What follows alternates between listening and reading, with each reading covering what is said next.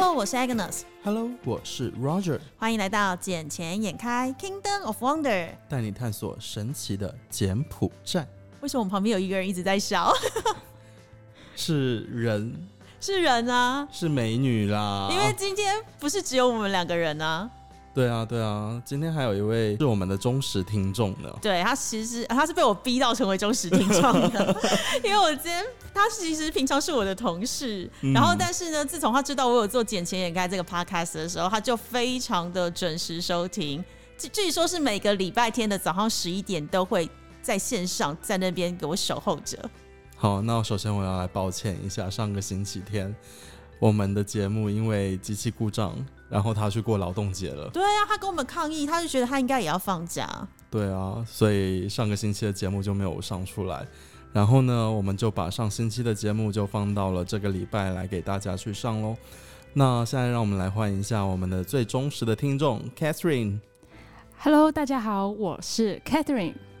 那请问你刚在笑什么？你刚才笑是因为你终于第一次听到我们亲口讲的开场白吗？不是，因为我原本的想象是，我觉得两位应该是会就像那种录音室那样坐的，这样翘着脚，高脚椅，然后戴着耳机，然后会在很轻松愉悦的喝着酒，想大家好，我是 Agnes，大家好，我是 Roger。但是没想到今天的场合 竟然有点跟我想象中的录音不太一样，所以我一直在笑，而且这是我第一次录音啊！真的吗？这是你的处女座吗？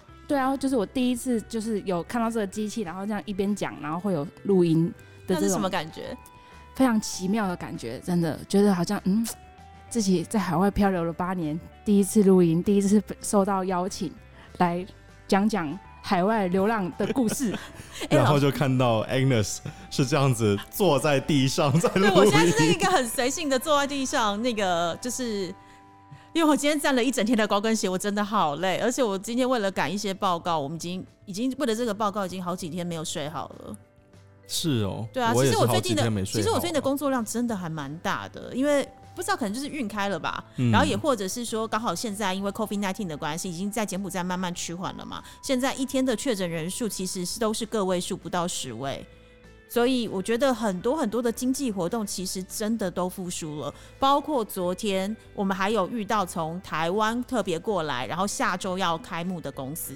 哎，下周开幕？是啊，就是他们下礼拜是正式的一个开幕酒会，然后我们也是受邀参加，因为跟我们的公司也是有一些合作关系在。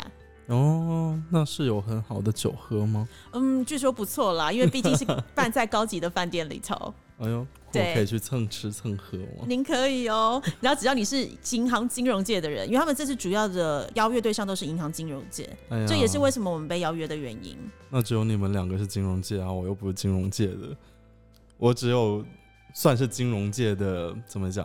家属亲友团？没有，你只是金融的借贷而已，你没有金融借，金融的借贷。哎，那 Catherine，你来柬埔寨是多久了呀？呃，我来柬埔寨已经三年多了。三年，对，今年十一月就迈入第四年。那你应该也被除籍了，对不对？因为你刚刚讲说你很久没回家了。对啊，我今年就是这么刚好的，今年四月十一号就被除籍了。哎，那讲真的，你自己对于一个你已经因为疫情而很久没有回家的台湾人而言，你觉得除夕这件事情是对的吗？我觉得不对。为什么？因为是不是我不不是我不想回去，是想回回不了。可是你这样讲，我有点会打枪哎，因为毕竟这两三年内我回去都很频繁。刚回去，对我才刚来，对，没多久。我去年十二月底回去，我二月底又过来。但是我机票太贵。对，可是我必须讲的原因是因为我回去的话，当然是为有部分是公事，然后还有部分当然是因为我的家人啊、小孩都在台湾，我不得不回去。就你知道，小孩子是最会记仇的，就是如果你没有在，你答应他是没有做到时，他们就会讲说你怎么可以这样，而且他们会记你一辈子。对对，那我。被记的话，比如说我现在假设是好答应 Catherine 这件事情，我没做到的话，至少我可以先减免掉你之前的二十几年的时间，因为你没有记那么久。可是我女儿现在是一个从七岁，一个五岁，就就开始记我的仇哦。如果以他们平均寿命来讲的话，我没有必要从现在跟他赌这件事情。对，可是我觉得不能回去，其实呃，因为也要工作的关系，所以说工作上面其实没办法请到太长的假。如因为像之前隔离来回去台湾就要隔离十四天。对，十四加七，那回来当时也是还要十四天，所以我觉得这样子来来回回一个月时间就没有了，而且就觉得不想要待在不想要待在那个隔离饭店里面，觉得比较浪费时间，所以选择不回去。但是我觉得被除籍感觉不是很好的，是因为就觉得我也想回啊，但是因为这个疫情，因为这疫情也有多重的考量，也不是我完完全全就我就是想在海外漂，都不想回去。对啊，那还是台湾政府其实在耍一个剑招，就是反向策略，因为我必须要把你的籍除掉，所以你逼得你不得不回来看看家人。我觉得这也有可能。他们有那么贴心吗？还是他们这么的黑？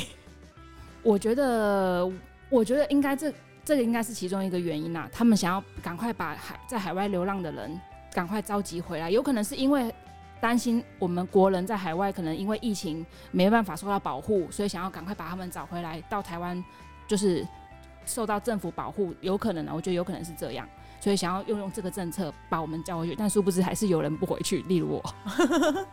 因为讲到这个，我就必须要趁这个机会，就是骂一下台湾的政府，因为这次我真的还蛮不开心的。你即便像之前我们俩不是都在这边确诊，应该像我们三个都在柬埔寨这边确诊了嘛？是。然后台湾现在疫情其实非常的严重，包括今天已经是三万多例一一天哦，三万多例的案子确诊案件，而且这些还是已经有去医院报 PCR 检测的结果哦。如果你是在家里面做快筛的话，其实这些都没有如实的上报。那等于是确诊人数比这个其实还要多更多，是，然后是你没有办法想象的多，因为都是黑数嘛。可是问题是，现在我们公司里面不是也有同事在确诊的嘛，在台湾确诊，是，然后他不是今天也跟我们讲说，其实他确诊之后。呃，不仅政府没有给他任何的资源，连快筛剂都没有给他，然后他去医院也没有任何的治疗，甚至于告诉他你不需要来，因为你没什么症状，请你待在家里休息。是对，可是你那时候我们记得在柬埔寨确诊的时候，我们第一时间是什么？第一时间公司就会关心你，先给予快筛剂，对，然后再来是又买了特效药或者是新冠一号之类的给我们吃，让我们能够安心的在家里好好的防疫，好好的跟这个病毒打仗。可是台湾不是啊，台湾现在就是放任你，就是有点像自生自灭，反正你没有事，你没有事情，你没有死，都不关他的事情一样。对，然后我那时候其实今天我就讲这句话说，如果这一辈子我一定要中一次 COVID nineteen，我避不掉的话，我很幸运，我是在柬埔寨中的，因为我真的觉得这一点上面，柬埔寨政府真的算是超前部署，是。它让我们不会有后顾之忧，不管是呃很多的疫苗，不管是快筛剂，让我们很容易的买得到，还甚至于是特效药，很很早就进口了。让我们遇到真正疫情的时候，我们可以知道怎么样去应对跟面对它。对啊。其实像柬埔寨现在不是都已经宣布清零了吗？因为一天确诊不到十例啊。而且洪洪大大也宣布了说，我们已经抗疫成功了。因为我们也不需要戴口罩了，在室外已经解除了口罩令啦。是啊。然后我们只是我们大家都觉得很可爱的一点是，为什么我们大家都是在户外的时候依旧戴口罩，可是在室内的时候大家把口罩拿掉，完全跟真实应该防疫的状况是相反的。对啊，就像我每天早上走路去上班，我想说我现在就要。开始要习惯在户外不要戴口罩，但是我反而觉得每个人都一直看着我，好像好像我没有戴口罩，好像很奇怪这样。然后我看眼观四方，我想说，嗯，好像大家还是真的都戴着口罩哎。好吧，那我就只好先停在路边，赶快把我口罩戴起来。其实现在还是有百分之六十到七十的人还是戴着口罩的，只有少数啊，极少数的人是不戴口罩。因为你好像已经过了两年这样的防疫生活，好像有点习惯了，对。然后你突然没有口罩时，我突然觉得，嗯，好像有点冷哎，我的脸有点凉凉的，这样不行。嗯，其实看看人吧，像一些欧美人，他们就比较习惯说不戴口罩。对，这也是为什么他们当初确诊的原因会那么高。所以一旦放开的时候，他们就完完全的就摆脱了那个束缚，他们觉得戴口罩是一种束缚感来的，他们就回归自然，跟做回自己的样子了。但我反而觉得外对外国人好像没有什么太大的影响，因为他们在疫情严峻的时候，也是一样会坐在酒吧里面，没有戴着口罩的喝酒，一群人狂欢。所以我觉得对他们来说好像没有什么区别，而且没有该找的妹还是有找，该做的事还是有做，完全没有影响啊！超近近距离接触，完全没有防疫的那个保持距离感哎。那个不是近距离了，已经是负。呃，紧密的连接，对，非常紧密，超紧密，就是我们之前讲水乳交融吗？嗯，相膜已入吗？是吧？出入平安呢？哦，真的是出入平安。哎，那 Catherine，你之前就来柬埔寨之前，你还有去过其他的国家吗？有啊，我在柬来柬埔寨之前的话，我是待在那个澳洲，我在澳洲了五年的时间。在澳洲五年哦，对，因为我在那边留两年的打工度假，嗯以及五呃五年五年有两年打工度假，三年读书，所以总共就五年。澳洲也是三年制吗？对就是跟英国是一样的。。对对，哦，那你打工度假的时候，你那时候是做什么？因为像我表弟那时候去澳洲打工度假，他真的只去了五天，就立刻杀回来台湾，因为他那时候被交代要去一个地方是很偏僻，然后要做采番茄，然后他就告诉我说，每天非常早起床，然后完全军事化教育，就是你一上车，你整个是面无表情的，你的动作就只有左右左右左右，然后一直那边采番茄采番茄采番茄，然后当你的速度变慢的时候，后面好像还会有人这边就是督促你，然后责骂你，告诉你说你嗯怎么可以这样，怎么可以这么慢。他就觉得他完全就是一个活脱脱的机器，没有灵魂。是所以他他跟我讲，他上工才三天，他就受不了，他就立刻放弃了一切，然后放弃了那个租金的押金，立刻飞回台湾。那我觉得你表弟那个经验可能是比较遇到比较惨的，但我觉得我的经验还蛮快乐的，因为我都跟大家说我以前是寿司师傅，寿司师傅没，有人没有人相信你看起来就不像啊。我，这是比较斜杠一点啊。但是我以前确实我我是寿司师傅之外，我还是草莓战士，什么是草莓战士？就是草莓战士就是我们以前去打工度假。嗯，我们要去那个偏远地区，要去做那种一级产业，要去采番茄啊，或是采草莓啊这种一般澳洲人不会愿意去做的工作。然后我们才可以呃要去工作一段时间，比如说可能要半年或者是呃多长的时间，你才会有这个资格可以去申请第二年的打工度假签证。嗯，就是你在第一年的时候，你要完成去，你要完成这个时间的任务，嗯你要去集到这个资格，你才可以去申请第二年的打工签证。然后当时呢，我就是呃去了草莓农场，当了草莓战士，你是采草莓吗？就是采草莓。我从那个除草，就是上一季的草莓季的那个留残留下来的东西要除掉，嗯，到新的草莓季，我都参与了。所以我当时的腰简直是不行了。因为因为你看、哦、番茄的话，至少他告诉我说，就是好像是坐车，然后还有一定的高度嘛，所以你的你就不会一直弯着腰。可是草莓基本上都是矮藤架的，呃，我们是初期的时候是要跪在土跪跪下去的，就是跪下去，就对，就是要跪着拔草，或者是跪着呃播种，嗯，对，是要跪着的。但是在后期的时候，因为草莓长得比较多了，那可能也比较先进了吧，就是有那种人体草莓车，人体草莓车是什么？就是你就坐在那台，我我可以在我们录完录完音之后把这个照片传给你看，好，你可以发在你的我们那个捡钱眼开的 IG 啊 IG 或里面 FB 跟大家上分享，我觉嗯得这个没有问题。我那就是会会有一台车，那它怎么动呢？你不是像脚踏车这样踩，嗯是你要你的脚就是落地，然后要用你的双脚这样滑。所以当时候呢，其实所以有点像是那种鸭子船的概念吗？对，就是你你用你的双脚要匍，就是往前这样，就是像鸭子船嘛。你就脚踩着蹬过去，不是脚踩那个踏板这样转，是脚踩陆地走。脚踩陆地走，有有点像那个卡通那个动画片里面那样子。那那一个我我忘记叫什么卡通，原始人吧，应该是。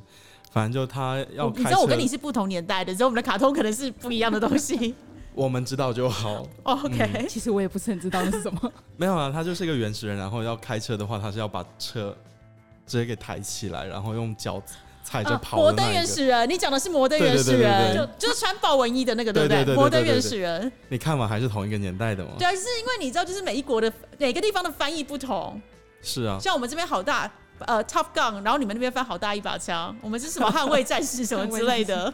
我我反正我只记得我，因为我忘了他叫什么名字，我只记得那一那一部摩登原始人挺好看，挺好笑。所以你们也是像那样子一样？就是差不多的方式，然后呢，我们就会有就是自己专属的一台车，然后上面都有号码，然后我们的工头就会念说我是三十九号，嗯嗯，Number thirty nine，you should do faster，Number thirty nine，go go go，why you so late？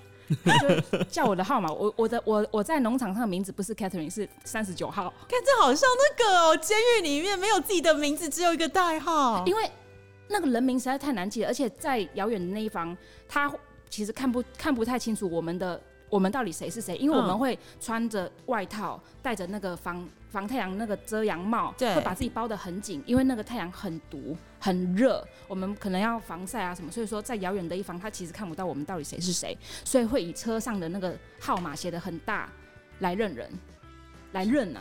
就所以一个号码代表着一个人。对，一个号码代表代表着一个人。然后我们当时就是后车厢，我们所谓的后车厢就会有很多的篮子，然后工头就会在遥远的那一方等着我们。我然后我们就会他说一二三开踩，然后我们就 开始滑滑滑这样的滑到前面去，而且不可以漏踩哦，漏踩的话工头会生气，有啊，上次番茄那个我表弟他们也是漏财，他就是非常严厉的责骂啊。非常严厉。因为当时候草莓季草莓非常的贵，所以说他们最希望就是我们一条道路过去要非常的干净，不可以有漏遗漏，因为遗漏的话就是损失。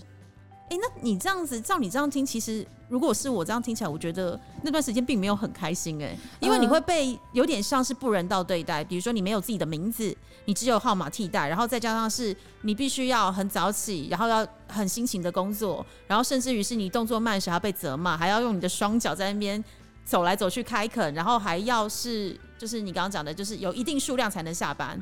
对，但是我觉得其实没有到非常的不人道，因为其实说真的，在澳洲有很多个农场，很多个偏远地区的这种一级产业，有的工头，有的厂是很好，有的厂是非常的不人道，这个嗯是非差距非常大的。但我觉得我在我那间农场，我觉得其实很不错，因为我们工头是台湾人，嗯，我们工头是台湾人，然后呢。我会说，在我们在农场里面以以代号为主，是因为真的很远看不到你到底是谁，所以以代号是最方便的。但是我们回到宿舍，我们宿舍其实住的还挺好的，没有到真的是那种那种那种很很偏乡那种，好像很那种铁皮屋啊，破不是不是铜烂铁那种我们我们住的其实算是一种小社区，嗯，对，然后基本上水是热的，哦，那还不错哦。水是热的，然后房间的布置也是算温馨。我们那时候是四个女生一间，然后虽然要早起，但是我觉得都有车会在啊，都很安全，而且我们的队友都是台湾的，他也没有限制我们说你几点几点不能出去，或者是怎么样，我们只要下了班，都基本上。都是自由时间，但是我们虽然早起，但是我们也早下班。嗯几点下班？比如说，我们可能草莓旺季的时候，我们可能四点多、三四点就要起床了，因为三四点。对三四点，我们要在天亮之前要赶快去先踩一波。为什么啊？这跟气候有关系吗？还是跟日晒有关系？日晒有关，要趁他们还没有睡醒的时候，把他们偷偷摘下来。对，是怎样？是突袭的概念吗？对，不是，呃，应该这么说，主要是因为要把握时间，因为澳洲的天气，它到如果是夏天，下午是非常非常的热，有比柬埔寨热吗？有哦，我觉得有，哦，柬埔寨已经很热嘞、我觉得有热。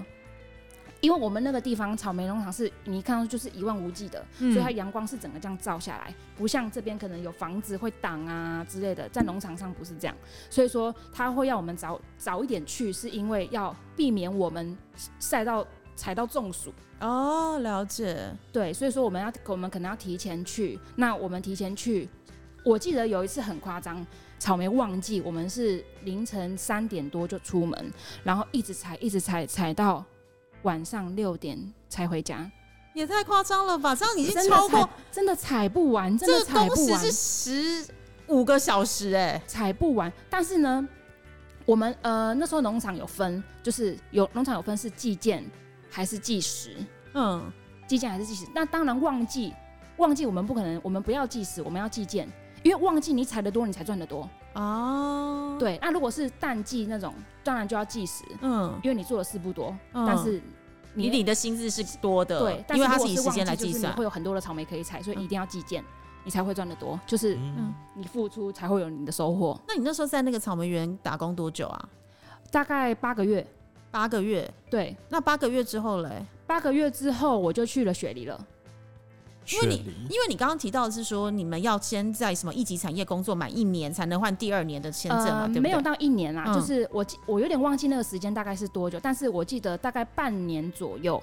就是一个固定的时辰就对了。呃，具体到底是几天还是多长时间，我有点忘记，但是我记得是大概半年左右。嗯，对，所以说我的我的我的我的安排是我先到了澳洲之后呢，我先当了寿司师傅，嗯当完寿司师傅之后呢，我又去当草莓战士。嗯哼，当完草莓战士了之后呢，我去了雪梨。我去雪梨做什么？我在一间非常有名的上海餐厅嗯哼，当叫号小姐，叫号小姐，就是就几号几号到你哎了，就是安排安排位置的。嗯，叫号的，安排帮客人安排位置啊，嗯然后清协助清理的那种场控，算场控。嗯，有点像 receptionist 的概念嘛对对对对，然后就嗯会叫的很，我还记得非常清楚是那天呢，因为我们是在一个商场里面，嗯因为客我不知道为什么客人总是会听不见。然后尽管我们有那个叫号机，按下说，比如说五号五号，我们除了按五号之外呢，上面就会写 number five number five，嗯我还叫了 number five，number five number five 在哪里？我一直找不到，他在哪里？他就坐在我正前面，那为什么他没有反应？我不知道为什么他没有反应，然后他他还会很惊惊喜惊吓的，？Is that me？我就那么 fine，眼神死看他，yes. Yes，因为我们那间上海餐厅是非常有名的连锁的餐厅，嗯。然后我们生意非常的好，每天的翻桌率非常非常的高，然后呢，因为非常的忙嘛，然后我就去那边大概也是做了半年左右，半年左右之后我就回到布里斯本嗯去学校读书了。哦，哎、那我讲真的，我问一下哦，因为大家都说去澳洲打工留学其实可以赚很多钱，是真的有赚很多吗？嗯，我觉得这真的赚了不少，因为其实也要看你的工作是什么样的类型。在澳洲有分黑工跟白工，还有一个叫做灰工。嗯，那黑工是就是嗯，顾名思义顾名思义就，是很黑，就是嗯老板可能会东扣西扣啊，嗯然后把你整的不成人样啊之类的。那灰工可能就是就是介于黑跟白之间，灰产地带就对，好像又有又有又给你好像很多一点好处，但是呢，真的到什么时候到该有的保障却有。没有。又没有了。但是你领到的钱，你还是有领到，你可能还是会满意的。那白宫就是都按照澳洲的法规在走，嗯就是说工时不可以超过多久啊，然后你要给员工多少的假啊，时薪那时候我记得澳洲时薪好像十八、十八还十九一个小时，对，但是十八还十九不是算高的，算嗯偏低，就是嗯符合标准的啦。对，那也要看，同时也要看产业。有些产业一个小时的薪水大概有二十二十四、二十五，比如说那个护理，护理的工作一个小时时薪就很高。嗯，对，那当时候我那时候餐厅的话，一个小时大概也就是十十八，我记得是十八左右，十八，但是其实这样也不算低耶。是不算低。而且我们那个工时是非常固定，就是因为你不可以超过，你超过一旦超过，雇主就是要付你加班费。哦，因为澳洲是一个非常非常注重人权的国家，就劳基法很健全劳基法非常健全。雇主只要听到你小心，我打电话给给那个 labor、labor department，他们就会很害怕你了，因为只要 labor 一出现，你该你没你没付给我的一些福利、加班费、一些一些薪资，你一定要付给我。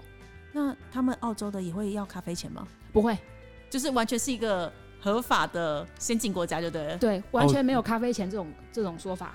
因为我在那个电视上看到，澳洲是不是就算是动物，比如说龙虾，你不能用刀把它直接杀死？那是穆斯林吧？穆斯林不是吃什么肉质，你都还要先帮他就是念可兰经啊，然后超度完之后的。要安乐死，就让让他们没有知觉的死去，然后你才可以开始处理他的尸体，这样子。澳洲吗？嗯我个人觉得是没有，因为我记得有一次我还跑去河岸边吃龙虾，它至于他是怎么样过世的，我就不知道了。但是我只知道他的肉质非常的鲜美。我们可以感受到他生前有多么努力的在运动。对对对，但是基本上应该是没有的啦，没有吗？应该是没有这种仪式的。哦，对啊，因因为我是我忘记在哪里看到了，反正那一个节目就是说，呃，他不能是活的时候你把他给砍了，然后一定是要让他什么冰镇要晕死啊，或者怎么样，然后他的以以安乐的方式对让他能够自然的死去，对不对？对，是你听到的部分是只有对龙虾吗？没有是全部的，没有，这个绝对是错误的消息。你知道什么吗？因为以前是沙西米师傅吗？没有没有没有，我我是中卷师傅，我只差不会杀生鱼片而已。OK，我只差不会杀生鱼片。然后呢，刚才 Roger 说到这个部分呢，我有个朋友他是做什么？他是羊羊工厂羊场，哦，羊他的工作是什么呢？他的工作是推羊去送死啊，他不是剃羊毛而已哦。呃，有剃羊毛跟有推羊去送死。就是然后所以他羊要去羊要去被处理之前有他的被说法，有有任何的仪式吗？呃有没有拜拜我是不知道啦，但是据他的说法，就是有一道门，那道嗯就是所谓的死亡之门，所谓的死亡之门，它就是羊就这样一只一只的走过来，只要通过那扇门之后，羊就归西了。Oh my god！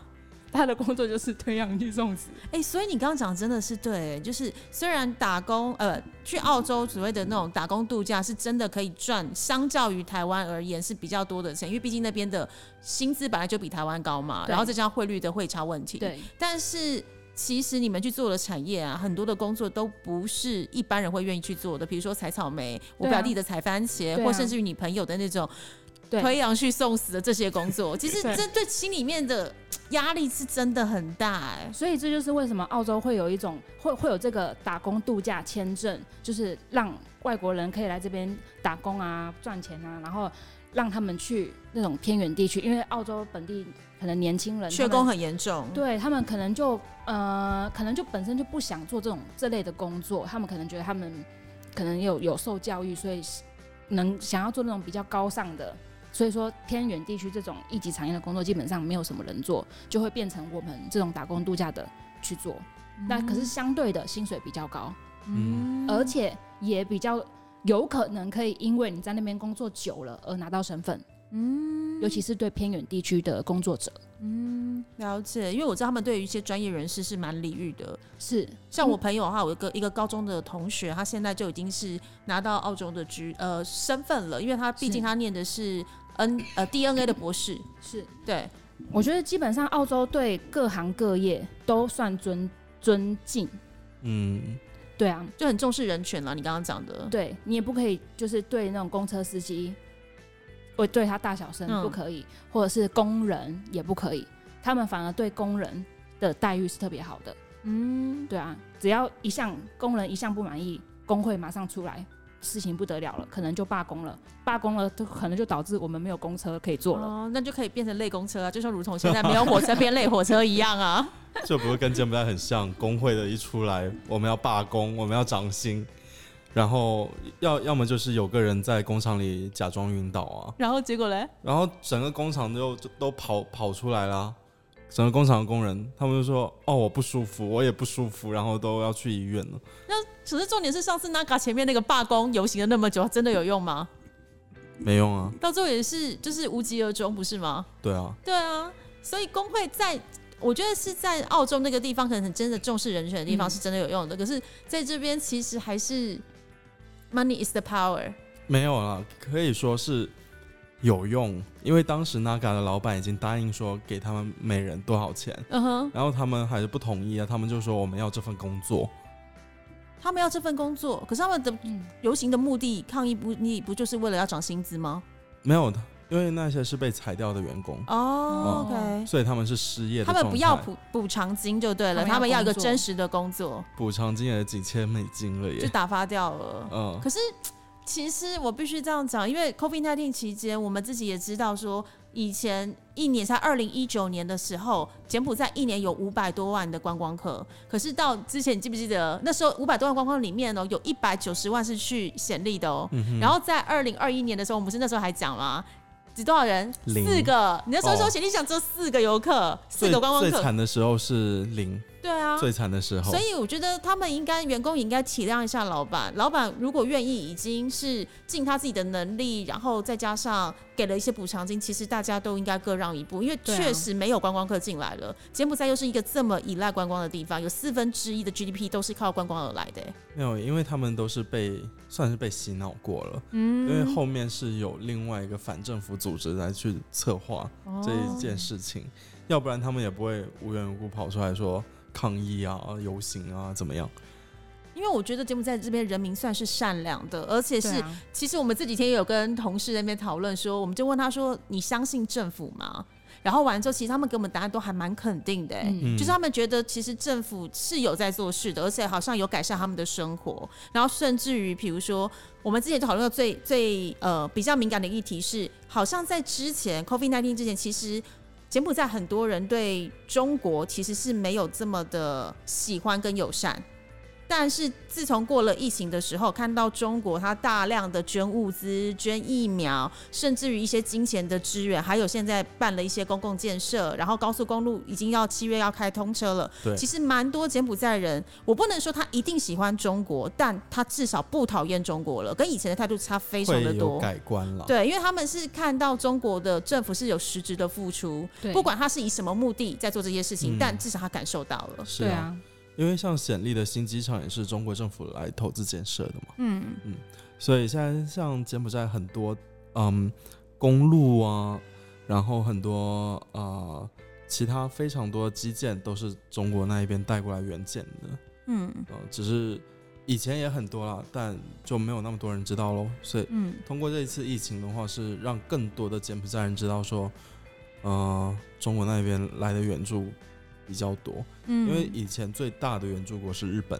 嗯。嗯，日本援助也很多，当然现在的话还是有日本援建的，呃，但像之后，那个啊下水道的工程就是日本做的嘛。对啊，其实日本做下水道工程挺好的，这一点不得不说，但呃，因为金边是有很多湖都被填掉了，嗯，以至于现在下雨的时候经常淹水呢。